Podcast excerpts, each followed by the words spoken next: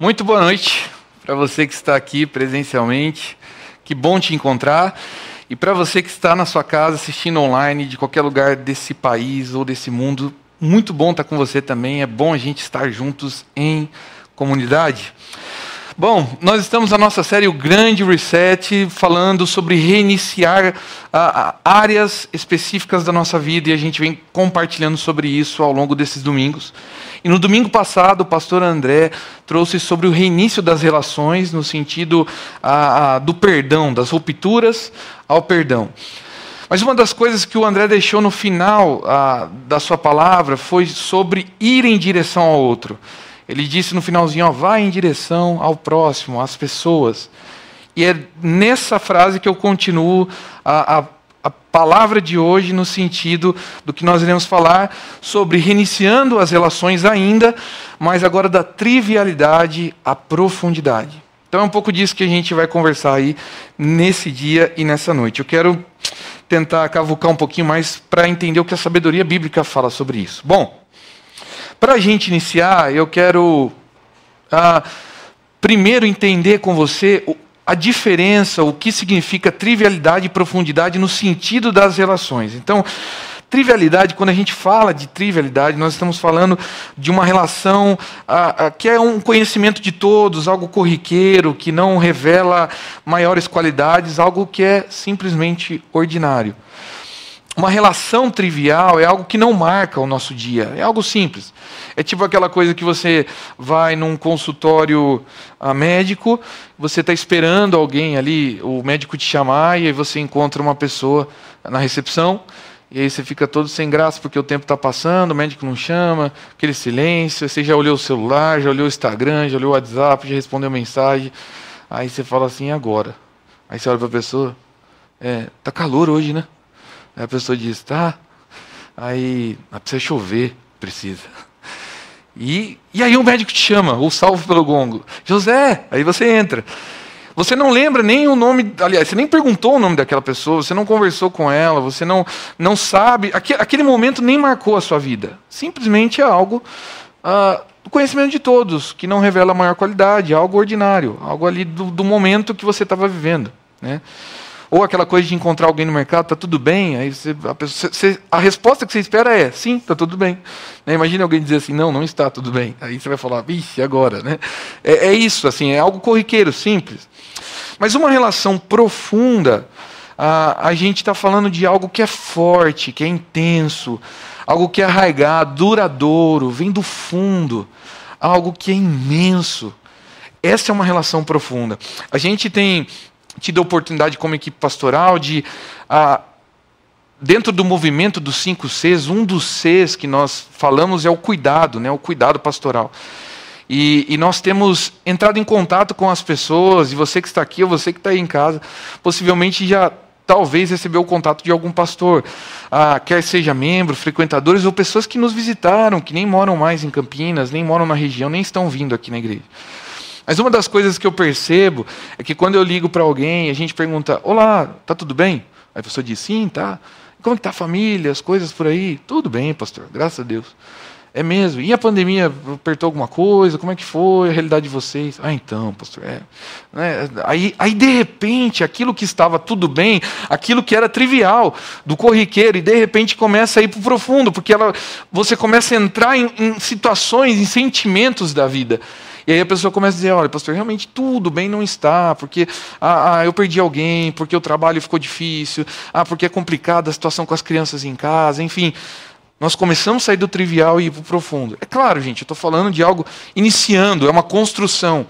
O que eu quero exemplificar para vocês é a diferença do que é uma relação trivial e do que é uma relação profunda. Agora, dentro disso, talvez uma das coisas que você tem em mente é: bom, quando a gente está falando de relações, ah, cara, você vai falar hoje sobre amizades, é isso? Sim, a liturgia até veio sendo construída com algumas canções que diziam sobre isso, mas não é só nessa área que eu quero trabalhar com você. A questão de trivialidade e profundidade, ela vai além da relação de amizade.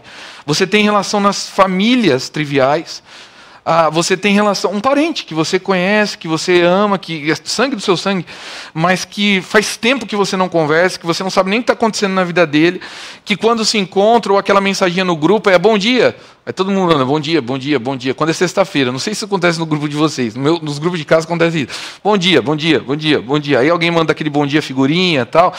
Isso é trivial. Não, não, não, bom dia, mas assim, dentro de mim eu amanheci terrível. Né? Eu lembro de um grupo da, da, da, minha família que, ah, o pessoal lá, bom dia, bom dia, bom dia.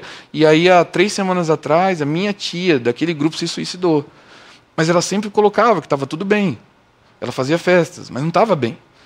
E muitos dali não sabiam a situação do coração dela, entende? Porque é algo trivial. Então isso acontece na família, isso acontece na comunidade, trivialidade aqui, onde você encontra alguém, e aí, tudo jóia? Opa, tudo bem, boa noite. Tal. Mas dentro do coração aquela angústia está batendo. Na área profissional e até na área amorosa. Cara, é possível isso? Estar casado e ter uma relação trivial? Muitos casamentos hoje têm se acabado justamente por isso porque cai na rotina, ou, ou a, a, cai nos compromissos de cada um, cada um com sua rotina, com a sua vida, com suas coisas a se fazer, e de repente não, não entra mais na questão profunda, não, não, não tem mais aquele momento do casal, onde não só uma relação sexual, mas um momento onde a, a conversa, do sentimento, da vida, de cada instante, de cada momento, compartilhar a vida. E aí a pergunta que eu faço para você é: então, como têm sido as suas relações nessas áreas? Como tem funcionado? Você que está me assistindo, como têm sido as suas relações? Há algum tempo atrás, a nossa comunidade fez uma série, alguns que são mais antigos aqui vão lembrar que foi a série Relacionamentos Líquidos. E uma das frases e pensamentos que o pastor Ricardo Agreste trouxe naquela série foi do Tim Keller, no seu livro A Fé na Era do Ceticismo. E olha só o que Tim Keller falou sobre a relação profunda que o Ricardo Agreste trouxe lá atrás nos relacionamentos líquidos e que passado, acho que seis, sete anos dessa série, a gente está vivendo isso ainda. Olha só, não é possível desenvolver um relacionamento profundo e tomar decisões unilaterais, ou impedir que o outro em nada opine com relação à maneira como você leva a vida. Tim Keller está pondo aqui que não é possível a gente ter relações profundas, não é possível. A gente ter relacionamentos profundos se as nossas decisões elas partem de nós mesmos, é, é, é o que eu penso, é o que eu acho. Ou quando eu impeço que o outro opine na minha vida. Não dá para ter relacionamento profundo quando eu não, não aceito que o outro que tem esse relacionamento comigo fale alguma coisa sobre mim, sobre as minhas escolhas, sobre as minhas atitudes.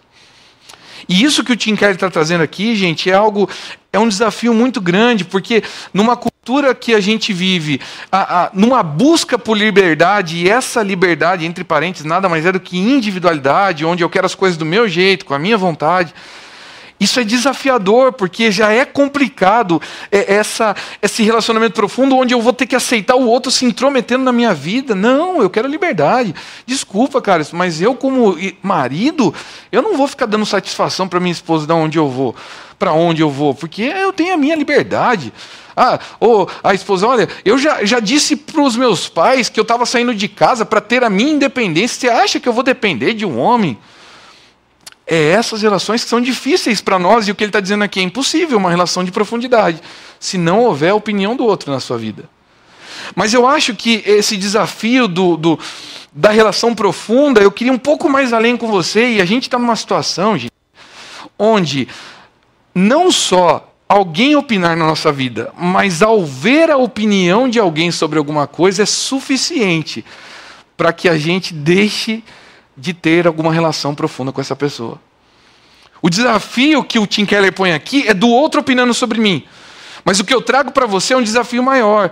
Nós temos problemas em manter relacionamento, em construir relacionamento com pessoas, simplesmente porque a pessoa pensa, opina diferente do que eu penso.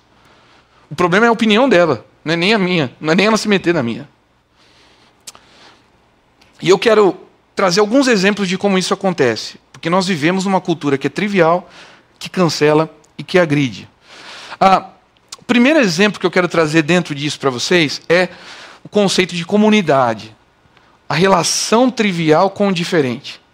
Na comunidade funciona assim também. Hoje, ah, pessoas deixaram de manter profundidade com a comunidade porque de repente a comunidade ficou fechada por mais tempo. Ah, eu discordo. Eu discordo disso aí, discordo que o pessoal tomou essa decisão. Vou ficar de boa. Não vou me envolver mais. Ah, vou lá, frequento de vez em quando. Porque eu discordo. E se eu discordo, eu não convivo com o diferente. Então eu vou ter uma relação trivial. Essa é a realidade do nosso tempo. Ah, talvez, e aí, aí talvez vocês perguntem assim, mas, poxa, por que isso acontece na igreja, né? Por que isso acontece hoje? Acho que na Bíblia não acontecia essas coisas. Pois é, mas na Bíblia acontecia também. Há N situações onde pessoas se divergiam de, de, ideias, de opinião. Agora a questão é, eles entendiam que precisavam lutar pelo mesmo reino, pela mesma causa, eles precisavam se envolver com o reino de Deus, com a igreja, independente da opinião ser diferente do outro. Nesse, nesse texto, por exemplo, de Atos, capítulo 6, o versículo 1 a 7, os judeus gregos sentem que as suas viúvas estão sendo a, a, tratadas diferentes, assistidas diferente do que viúva, as viúvas dos hebreus. E aí, gente, é o primeiro cisma que acontece ali na igreja. A igreja de Atos, que a gente olha ali perfeitinha, bonitinha. Ah, no capítulo 6, você já tem um cisma ali acontecendo. E olha só que interessante. Eles têm que resolver esse problema. É, às vezes a gente lê o texto, né? E, e a, a, a, literatura é isso, né? Você lê um texto e às vezes aquela a forma que você lê parece muito rápido, né? Do versículo 1 ao versículo 7.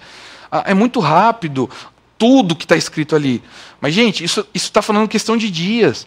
Imagina eles discutindo ali. Ah, começou com uma fofoquinha. Ah, o pessoal tratando lá. Você viu a viúva? Só porque ela é grega. É, é verdade, né? Ah, falar com o Pedrão lá.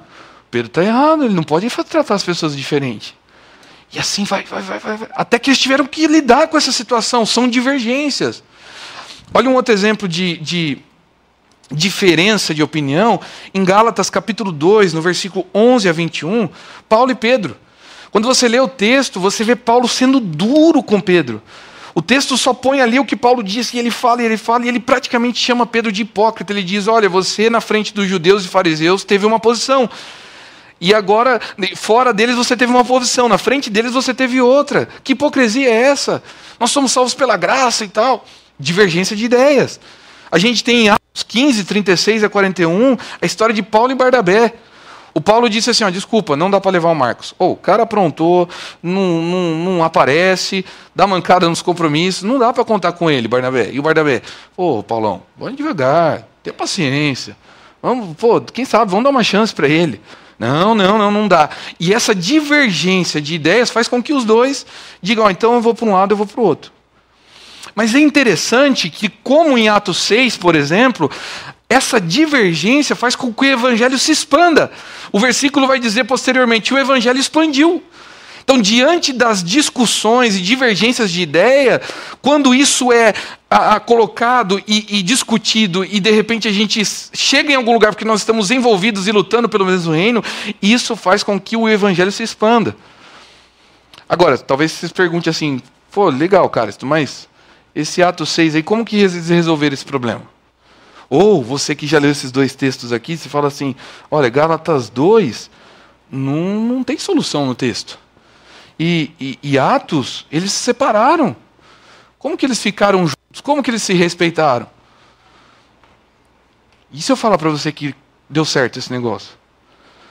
Mas aí, eu vou deixar para o Chakra Talk na semana que o pessoal, os meus amigos vão estar lá. Você pode entrar que eles vão responder para você como isso foi resolvido. Mas eu quero exemplificar para você como isso acontece, que acontece na Bíblia, que acontece com as melhores pessoas, divergências de ideias, mas respeito de andar junto. Um outro problema que a gente tem nessa cultura trivial que cancela, que agride, é na relação afetiva. Mulheres, por exemplo, ao sair com um rapaz que ela está conhecendo, e aí o rapaz lá, com todo o seu charme, cavalheirismo, ele diz assim: Olha, eu acho que todo homem deve pagar a conta da mulher. Aí a mulher fica brava e ela diz assim para dentro dela: Que homem machista! Isso é ferir a minha liberdade. Eu tenho direitos igual a ele. Apesar que algumas iam dar graças a Deus, né, gente? Falar as coisas tão caras, você vai falar, poxa. Não, alguns vão dizer, não, está agredindo, como assim? Eu, eu, eu tenho condição para isso, eu trabalho, eu não preciso. Isso é machismo. Não, não dá. Não dá para sair com esse tipo de. Eu cancelo esse cara. Ou outros homens, por exemplo, talvez você, homem que está me assistindo aí agora, segura no sofá. Talvez homens que estão assistindo, ou você que está aqui, diz assim, cara, isso não dá, essa mulher é pegajosa, ciumenta, ela fica em cima. Ó, hum, vou largar. E na verdade, a sua questão é que você não quer assumir a responsabilidade de um namoro. Porque um namoro, noivado e casamento requer da gente um com o outro. É uma relação onde um opina no outro. E aí, quando você tem que começar a dar satisfação das coisas, começar a comprar as coisas juntos, você diz: Olha, eu não quero esse relacionamento mais. Com a desculpa de que a mulher é pegajosa, de que ela é ciumenta, mas na verdade você que não quer assumir responsabilidade. Isso é uma cultura que cancela o diferente, que pensa diferente. Ah, mas uma outra questão é também nas amizades.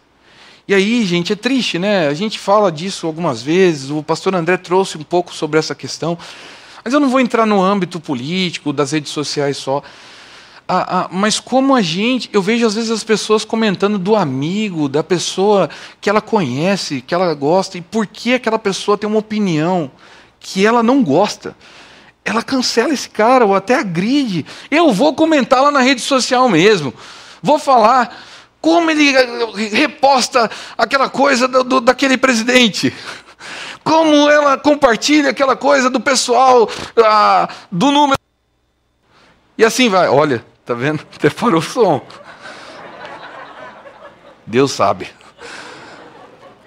Mas você entende? A pessoa fica brava simplesmente porque alguém pensa diferente. E ela chega ao ponto de agredir, de dizer: não ando mais com essa pessoa, eu não construo mais uma relação profunda com ela, porque ela pensa diferente de mim. Porque ela pensa desse jeito. Isso para mim é um problema. Por que isso acontece, gente? A gente precisa voltar lá atrás um pouquinho e lembrar disso. História da redenção. Deus criou o ser humano perfeito. A gente não precisava dessa questão de trivialidade e profundidade, porque não tinha medo de se relacionar. A, a, o homem sem pecado ali, ele se relaciona com o seu próximo, colocando o seu coração sincero.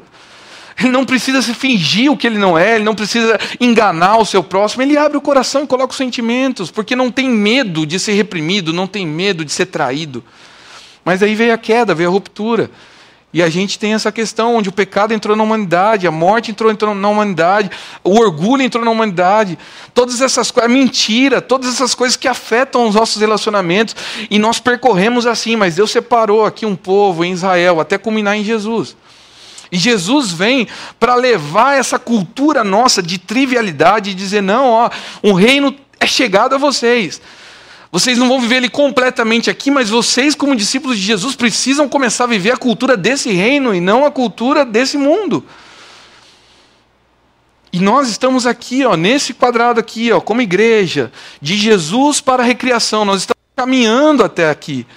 Nós, estamos com, com o objetivo de chegar lá, de, de viver esse reino completo, onde a gente não vai precisar mais ter medo de se relacionar.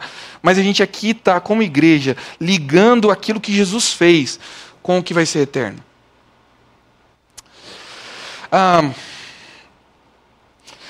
Eu não estou dizendo, obviamente, que em todos os ambientes você vai ter relações profundas, ou com todas as pessoas. Isso é impossível. Mas o que eu estou dizendo, gente, é que a gente precisa buscar isso nos lugares que a gente passa, com um, com dois, com alguém, com, com tipos de, de assuntos, mas nós precisamos ter relações mais profundas, sair dessa trivialidade.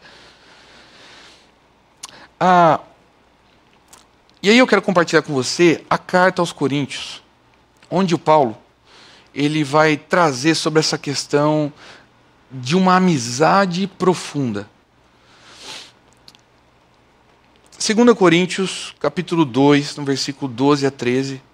E dentro dessa questão, a primeira coisa que eu quero apontar com vocês é a comodidade não pode distanciar as relações. Olha o que Paulo diz no texto. Quando cheguei a Troade para pregar o evangelho de Cristo e vi que o Senhor me havia aberto uma porta, ainda assim não tive sossego em meu espírito, porque não encontrei ali o meu irmão Tito. Por isso, eu despedi-me deles e fui para a Macedônia. Paulo, quando ele escreve a carta aos Coríntios, principalmente à igreja de Corinto, principalmente a segunda carta, ele vai relacionando e contando sobre a sua viagem, sobre, sobre o seu momento. É, é interessante a carta de Paulo, ele, é, ele, ele quer dar uma palavra para o pessoal, mas ele vai contando as coisas que ele está passando na vida. Coisas simples. Ah, viajei tal lugar, passei por onde. Você vê isso na Bíblia, né? E olha só os princípios que Paulo está deixando aqui para nós. Nesse momento aqui, Paulo diz: que ele chegou em Troade. E a primeira coisa que eu percebo nesse texto é que ele chegou em Troade pa, para pregar o evangelho. A motivação dele. Cheguei em Troade para pregar o evangelho, compartilhar o evangelho. Bonita motivação. Ele chegou para cumprir um propósito, ele chegou ali para fazer um bom trabalho.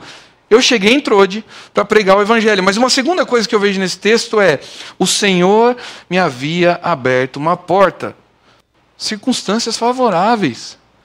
É essa situação de Paulo aqui em Trode. Alguns dizem até que pode ter sido a escola de Tirano, né? A, a, que, que abriu ali uma escola para que ele pudesse ensinar a palavra de Deus às pessoas. Não sei se é exatamente isso, mas a questão é: para Paulo aqui, ele está vivendo um momento, gente, de uma boa motivação e de circunstâncias favoráveis. Veja comigo, concorde comigo, se não é um bom cenário. Poxa, motivação correta. É aquela coisa da, da onda que está passando, sabe? E, e, você diz: olha, essa onda que está passando você tem que pegar, porque depois que passa você não pega mais. E ouviu isso? É, é, isso, é uma onda boa que entrou de motivação correta, circunstâncias favoráveis. Paulo, vai para cima, aproveita aí, vamos plantar mais uma igreja.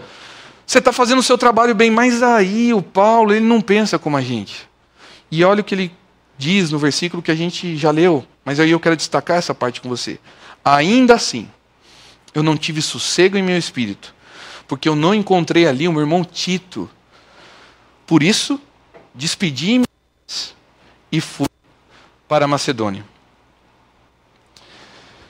Apesar da sensação clara de que tudo estava dando certo, de que o seu trabalho estava funcionando muito bem, Paulo se sente inquieto.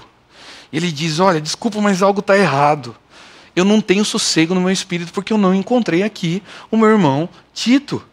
Era um amigo para ele. E aí, gente, diante desse, desse, dessa falta desse amigo, o texto diz que ele caminhou para a Macedônia. Essa distância de Troade a Macedônia, a gente está falando de mais ou menos 240 km. De carro, isso já é uma boa viagemzinha, concorda? Imagina isso de a pé, de navio, a cavalo. Isso demandou investimento. Isso demandou tempo. Paulo estava num lugar que estava tudo certo e ele vai para um outro lugar e a distância desse lugar ele está investindo para encontrar o seu amigo porque ele não vai sossegar enquanto ele não encontrar o Tito, apesar de as coisas estarem bem aqui. Eu lembro de um determinado tempo da minha vida onde eu, a gente, né, porque eu falo eu e meu irmão, a gente tinha um sonho de ter uma banda viajar, tocar fora, assim, sabe? Coisa de adolescente, né? É uma banda cristã, a gente gravou alguns CDs, clipe e tal, começamos a viajar.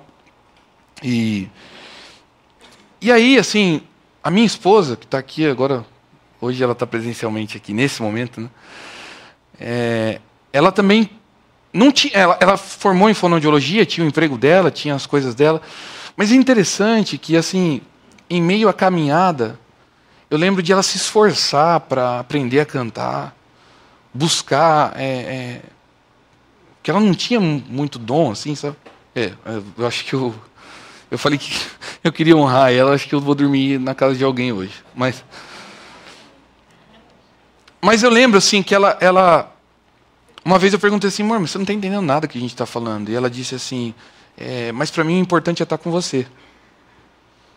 Eu queria honrar isso hoje nela. E chama atenção porque eu não sei se ela fez isso intencionalmente, assim, de saber essa profundidade que nós estamos falando, mas o que ela estava fazendo ali era se sacrificar, sacrificar o sonho dela, a formação dela. Em alguns momentos ela deixou um pouco do trabalho para viajar com a gente, porque ela queria estar junto, construindo uma relação profunda comigo.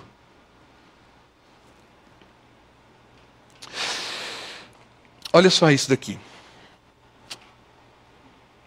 motivação correta e circunstâncias favoráveis não são as coisas mais importantes e não devem definir os nossos caminhos e as nossas escolhas. E eu sei que eu vou entrar aqui num ponto muito delicado. Mas a gente precisa pensar sobre isso. Talvez a sua situação de alguém que se dedica no trabalho, horas e horas e se profissionaliza. Ah, você faz cursos, você ah, ah, cumpre as horas extras, cobre o espaço de alguém. Você está ali, envolvido no trabalho, envolvido, e a sua motivação não é pelo dinheiro, não é nem pelo sucesso, é porque você quer dar uma boa condição de vida para sua família.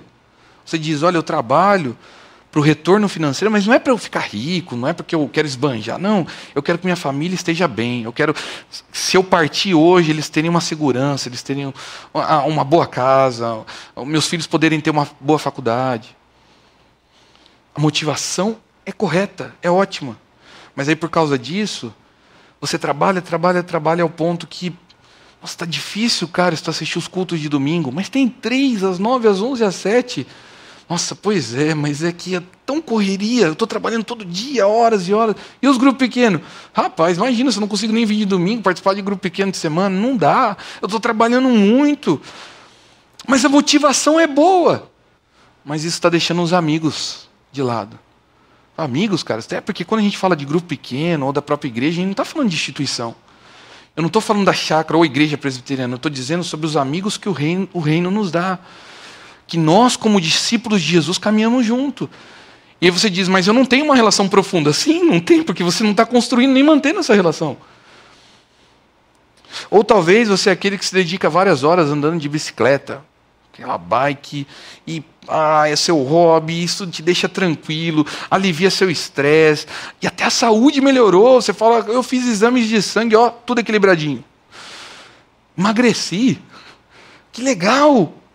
E você gasta recursos financeiros, você investe em equipamento, você faz tudo possível. E isso te deixa bem fisicamente, emocionalmente.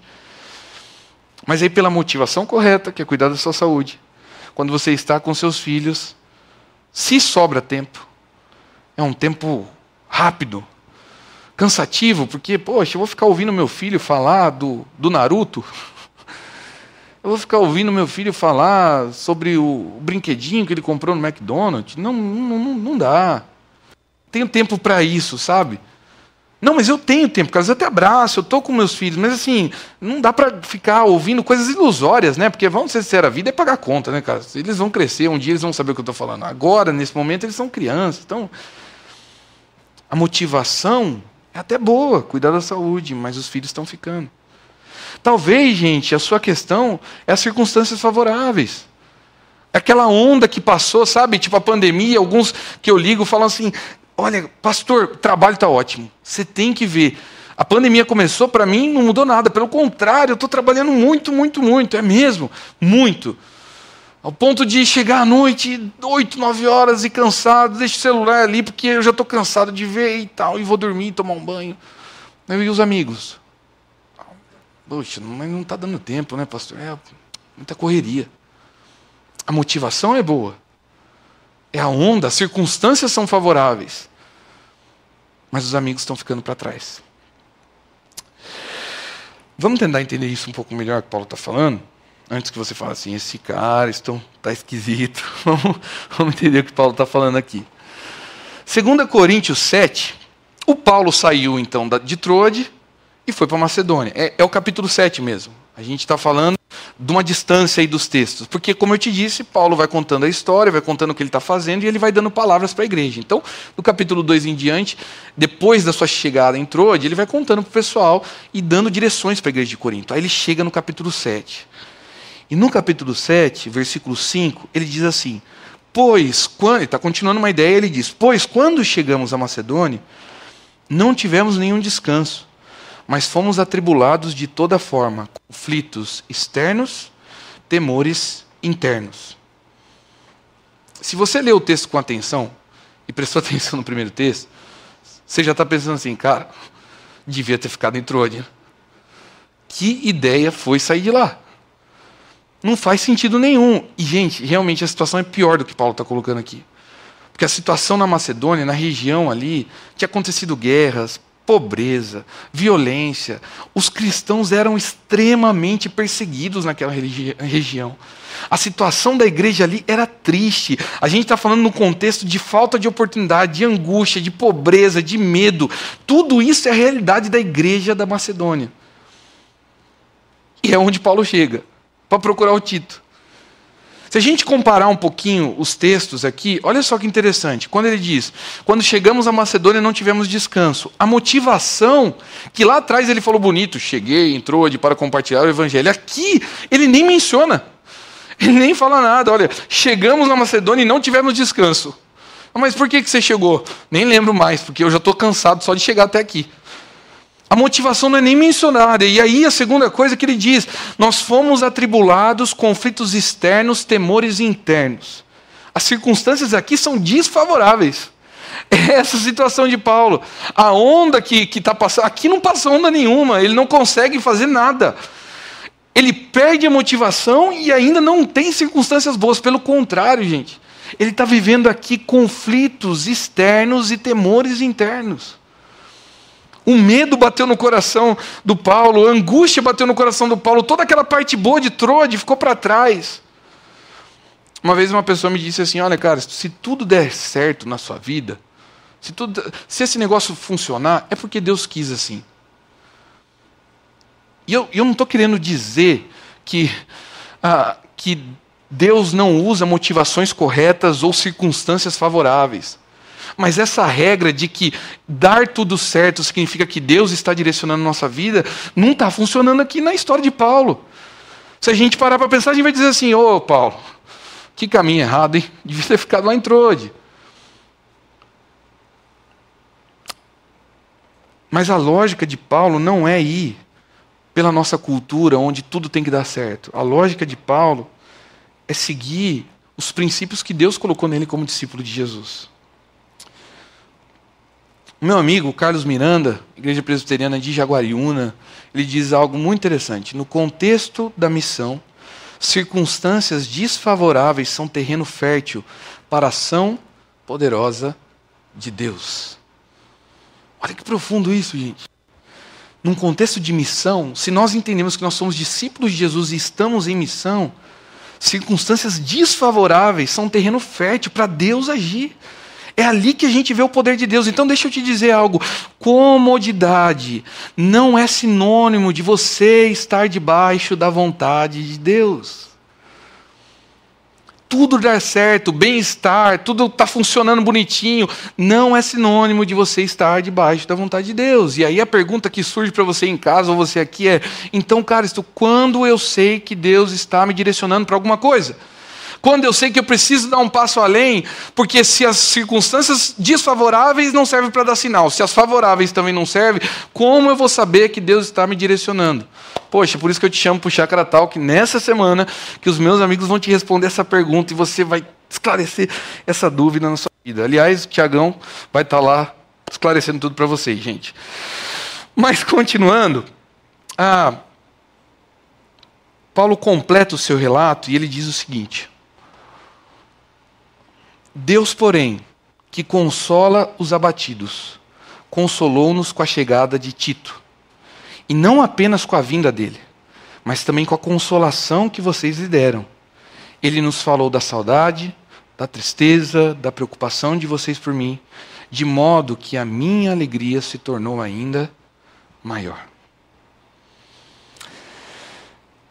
Paulo diz que, mesmo diante de conflitos externos, de momentos difíceis internos, de tudo parecer que estava dando errado.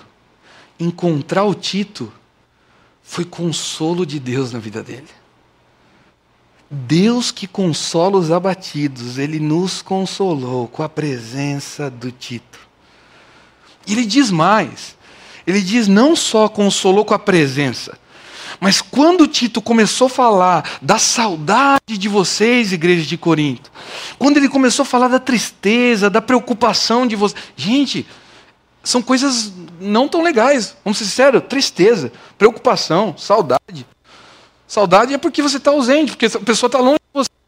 São sentimentos ruins aqui. A minha alegria tornou-se ainda maior. Ah, guarde algo no seu coração para a gente aplicar na nossa vida. Na profundidade dos relacionamentos, nós somos tocados palpavelmente pelo amor de Deus. É ali que nós encontramos o abraço de Deus. Teve um tempo na minha vida, é, quem vê pensa que eu também sou mais antigo, né? O cara conta histórias antigas, né? Mas houve um tempo na minha vida que eu sofri muito com ansiedade, síndromes de, de pânico. Ah, quem tem depressão, ansiedade, pânico sabe dos sintomas, né?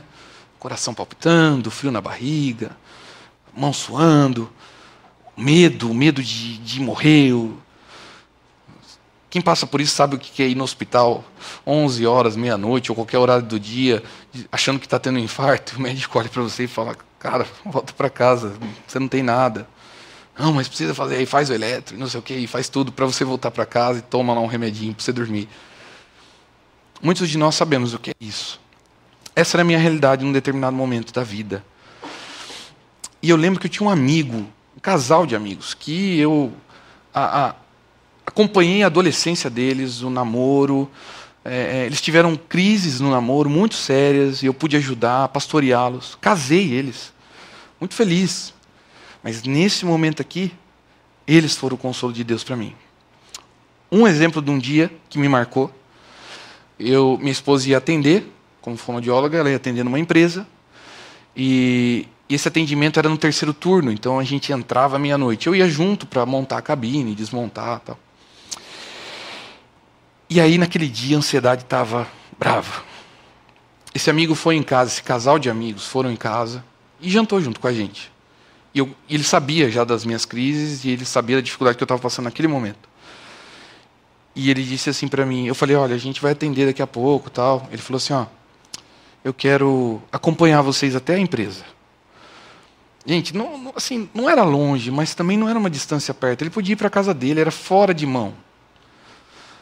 Mas ele falou assim: eu quero. Não, eu falei: não, não precisa, não, cara. Eu vou te acompanhar. Eu sei que hoje você não está bem.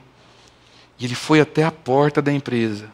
E quando eu parei o carro para se identificar na portaria, ele disse assim: Você quer que a gente espere aqui? A gente espera você sair. Eu falei: Não, pode ir. Agora acho que depois eu vou estar tá bem. Então. E ele ficou trocando mensagens comigo até depois, até eu chegar em casa. E muitas outras noites que minha esposa estava dormindo que, que ninguém sabia. Esse amigo estava lá no celular comigo dizendo: E aí, cara, vamos conversar? Você está bem? E o cara, hoje não. E a gente começava a trocar ideia. Isso aliviava meu coração até o momento que eu conseguia pegar no sono e dormir. Esses amigos foram consolo de Deus no momento que eu precisei. Eu sei que é um desafio muito grande para nós, gente. Eu tenho consciência disso. É um desafio muito grande para a gente, numa cultura onde a gente admira pessoas que aproveitam a oportunidade a todo custo. É essa a nossa realidade hoje. Você admira pessoas que surfaram na onda, mesmo que tiveram que deixar para trás família, amigos. Essas pessoas são referência. Parece até utópico que a gente está falando se sacrificar, deixar um pouco do seu trabalho pelo outro. Mas todos nós, preste bem atenção nisso, eu, você, todos nós, um dia, vamos precisar de consolo. Se a sua vida hoje está muito bem, vai chegar o dia que você vai precisar de consolo. E antes você fala, pô, cara, se eu vim para a igreja para ser abençoado, você vai falar uma palavra dessa, está profetizando mal. Não. Jesus disse que no mundo a gente teria aflições, essa é a realidade se esse dia mal. Gente, quem esperava o que aconteceu na pandemia? Você acha que eu levantei em 2021 contando que eu ia perder o pai, a mãe, um primo e agora minha tia se matar? É essa a nossa realidade.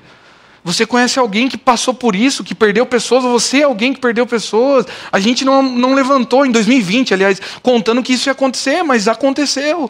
No mundo a gente vai ter aflições, essa é a realidade. E todos nós, num determinado momento da vida, vamos precisar de consolo. E é neste momento que relações profundas não só fazem a diferença com consolo, mas trazem uma alegria ainda maior. Então, o desafio para nós são duas coisas. Primeiro, consolo. O que é consolo no texto aqui de Paulo? O que é consolo que você percebeu aqui, que Paulo diz que foi consolado por Deus? A presença, o ouvir, o estar junto. Em momentos de conflitos internos, é a presença de alguém de relação profunda que traz consolo de Deus. Se você conhece alguém que sofre com síndrome de pânico, que tem essas coisas, às vezes alguém da sua casa, Gente, de verdade, o que essa pessoa não precisa ouvir é assim: cara, levanta dessa cama, seja grato. Eu sei que a vontade é falar isso, né? Ai, você não está vendo? Tem um monte de gente doente e você está aí, acorda. É, eu sei, mas ele não está ali porque ele quer, ele também está doente mentalmente, ele não consegue levantar, entende? O que ele precisa de consolo não é dizer, ó, levanta aí, acorda para a vida, mas é, de, é chegar e dizer assim, ó, eu estou aqui. Eu estou aqui para te consolar, eu estou aqui para te acompanhar, eu estou aqui simplesmente para não falar nada e te ouvir. Porque é o consolo que a presença de Tito faz isso com Paulo. Consola ele, porque nos momentos de conflitos internos, que a presença de alguém com relação profunda nos traz consolo. Alguns falam assim: ah, é muito difícil ir para um velório, cara. Isso não, eu não gosto. Ser sincero, quem gosta, gente? Você acha que eu, eu pensei em ser pastor para dizer, nossa, não vejo a hora de ir num velório? Não! A gente não gosta mesmo, porque falta palavras, é terrível perder alguém, mas é neste momento que a gente é consolo na vida de alguém, simplesmente com um abraço, simplesmente com a presença. Eu lembro de uma pessoa lá de Aguariúna que ela já não estava, ela foi pouco tempo na nossa comunidade e ela não ia mais já há muito tempo. E aí eu fiquei sabendo que o esposo dela, que foi uma vez só na igreja, ficou doente antes de pandemia, bem antes, e, e um problema nos rins, a coisa afetou toda, e ele ficou acamado, não falava mais, não levantava, já estava a ponto de morrer. Eu fiquei sabendo dessa história e eu fui até ela. Mas, cara, é porque ela era membra tal. Não, não, eu fui porque é, chegou na minha história e alguém precisava, pelo menos, dizer uma palavra de consolo. Então eu fui até ela. Fui até ela. E aí eu pedi que eu queria visitar ele, fui, visitei ele, a gente orou com ele. Mas no dia do velório, quando ele faleceu, eu fui lá e fiquei com ela. Ela não pediu, ela não ela falou, pastor, vem fazer o culto. Não, não, ela não pediu nada. Eu simplesmente fui lá e sentei do lado dela. E fiquei ali, acompanhando a filha dela, que também ia na comunidade. Mas fazia tempo já, não tinha mais relação profunda na comunidade. E eu nunca me esqueço, gente, que eu estava ali acompanhando ela sem pretensão nenhuma. E aí uma, a irmã dela chegou e disse assim: Olha, precisa de alguém para fazer o velório, né? Quer que chama o pastor e tal? Ela virou e disse assim: Não, nosso pastor está aqui. Como assim? Porque naquele momento eu fui consolo para ela, simplesmente com a presença. Gente, eu não falei nada. Eu simplesmente fiquei ali. Faz sentido? Você consegue entender? Mas uma segunda coisa é a alegria que Tito aqui compartilha com Paulo, e o, que, e o que Tito compartilha é algo comum. É algo simples. Ele fala das tristezas, ele fala das preocupações, ele fala da saudade, mas isso traz uma alegria maior para Paulo. Por quê? Porque na vida de um discípulo de Jesus, do ordinário ao extraordinário, do especial ao comum, Deus se faz presente. Deus se faz presente na nossa vida, sempre, em todo momento, na nossa história. Gente, eu não estou falando que então para a gente levar alegria a gente precisa fazer uma festa, oh, vamos fazer uma festa grande e tal. Não, não é isso. A gente está falando de compartilhar coisas simples da vida. É a tristeza que você sente diante de uma situação, a saudade, a preocupação. Isso a gente, a gente se identifica assim. É nessa forma que a gente se identifica um com o outro. É quando eu conto o meu problema, o outro fala assim: Nossa, rapaz, eu conheço um amigo assim. E a gente começa a conversar sobre os problemas que nós passamos juntos. Sentem à mesa. Quer compartilhar do comum? Sentem à mesa. Jesus ensinava e o maior dos seus ensinamentos era sentado à mesa. Aí você fala, poxa, mas a pandemia não permite sentar, faz uma chamada de vídeo, sei lá, inventa algo para que você possa ouvir, compartilhar o comum. Conversa, gente, sobre as coisas. Eu encontro às vezes alguém aqui na comunidade, eu falo assim, ah, a pessoa me conhece, e o Tito, né, meu filho? Eh, não é o Tito ali, o Tito meu filho. E o Tito, como é que tá? Eu falo, ah, cinco anos, mas ele faz uma bagunça. Nossa, pois é, pastor, eu também tenho um de seis, um de dois. Nossa, é um terror em casa. E a gente vai conversando ali, é simples, são coisas simples da vida. Conversa, conversa sobre os lugares que você quer visitar, sobre o que você sente saudade. Fala de política. Não, cara, esse assunto não. Fala, ouve o outro. Ou alguém aqui discorda que a gasolina está cara. Você pode amar o presidente, odiar, você pode amar o governador, odiar, o seu prefeito. A questão é, a gasolina está cara ou não está?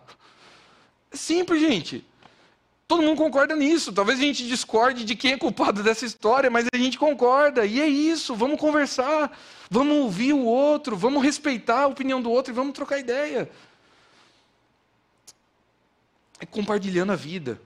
Sabe aquele pessoal, você que nasceu alguns anos atrás, compartilha aquele baile lá que você conheceu a sua senhora. Roberto Carlos não tinha nem nascido ainda, lá, que é, tocava Beethoven lá para você dançar. É, Compartilha isso. Foi uma história da minha vida.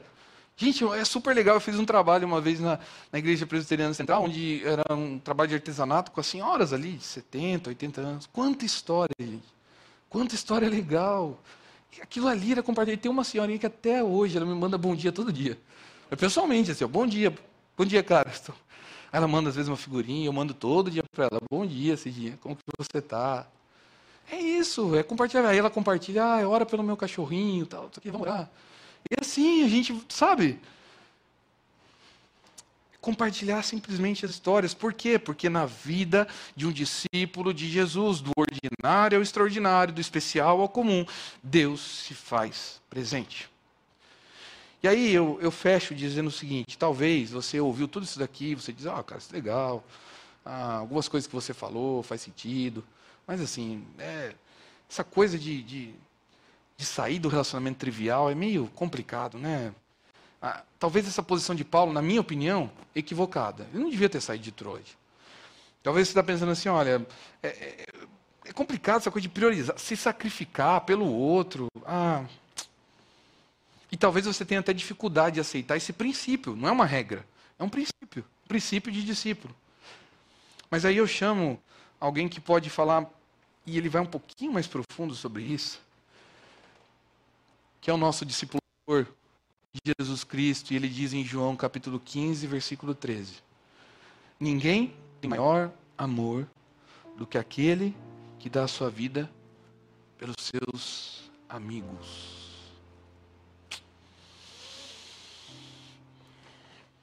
Estava difícil se sacrificar um pouquinho?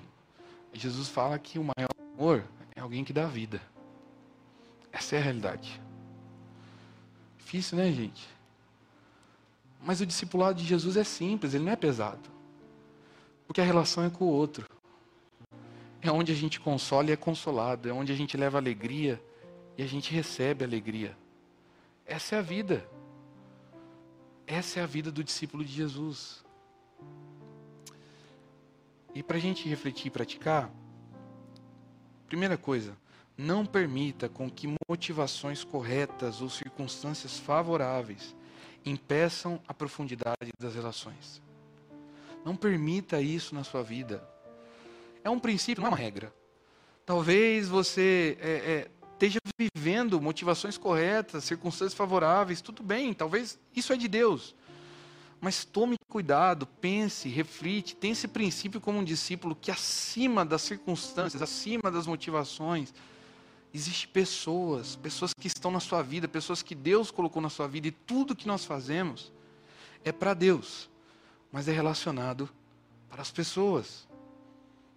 Dois, esteja disposto a aceitar a opinião das relações de profundidade em sua vida, mesmo que as suas opiniões sejam diferentes do que você pensa. Se você não tiver disposição, gente, talvez tudo que a gente falou aqui não vai servir para você. Precisa disposição, precisa de humildade. A gente precisa desfazer de nós mesmos, das nossas opiniões, o que a gente acha. É, mas é Jesus que disse para a gente ser humilde. É, é, assim o reino de Deus. O menor é maior, o maior é menor. Um, é confuso na nossa cultura, não faz sentido mesmo, mas no reino de Deus funciona. esteja disposto a aceitar. E três, consolo e alegria se manifestam na simplicidade da vida. É na presença, é no compartilhamento, quer seja virtual, presencial. Quem, quem são as pessoas? Pense nesse momento. Quem são as pessoas que você precisa ir em direção? Tem alguém que vem à sua mente? Um amigo do trabalho? Um familiar? Talvez a sua própria casa? Sua própria esposa?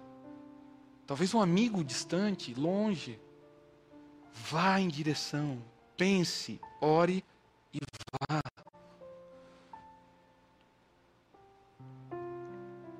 Você possa refletir nesse momento e orar por essas pessoas. E após esse encontro, ir em direção a elas. Vamos orar?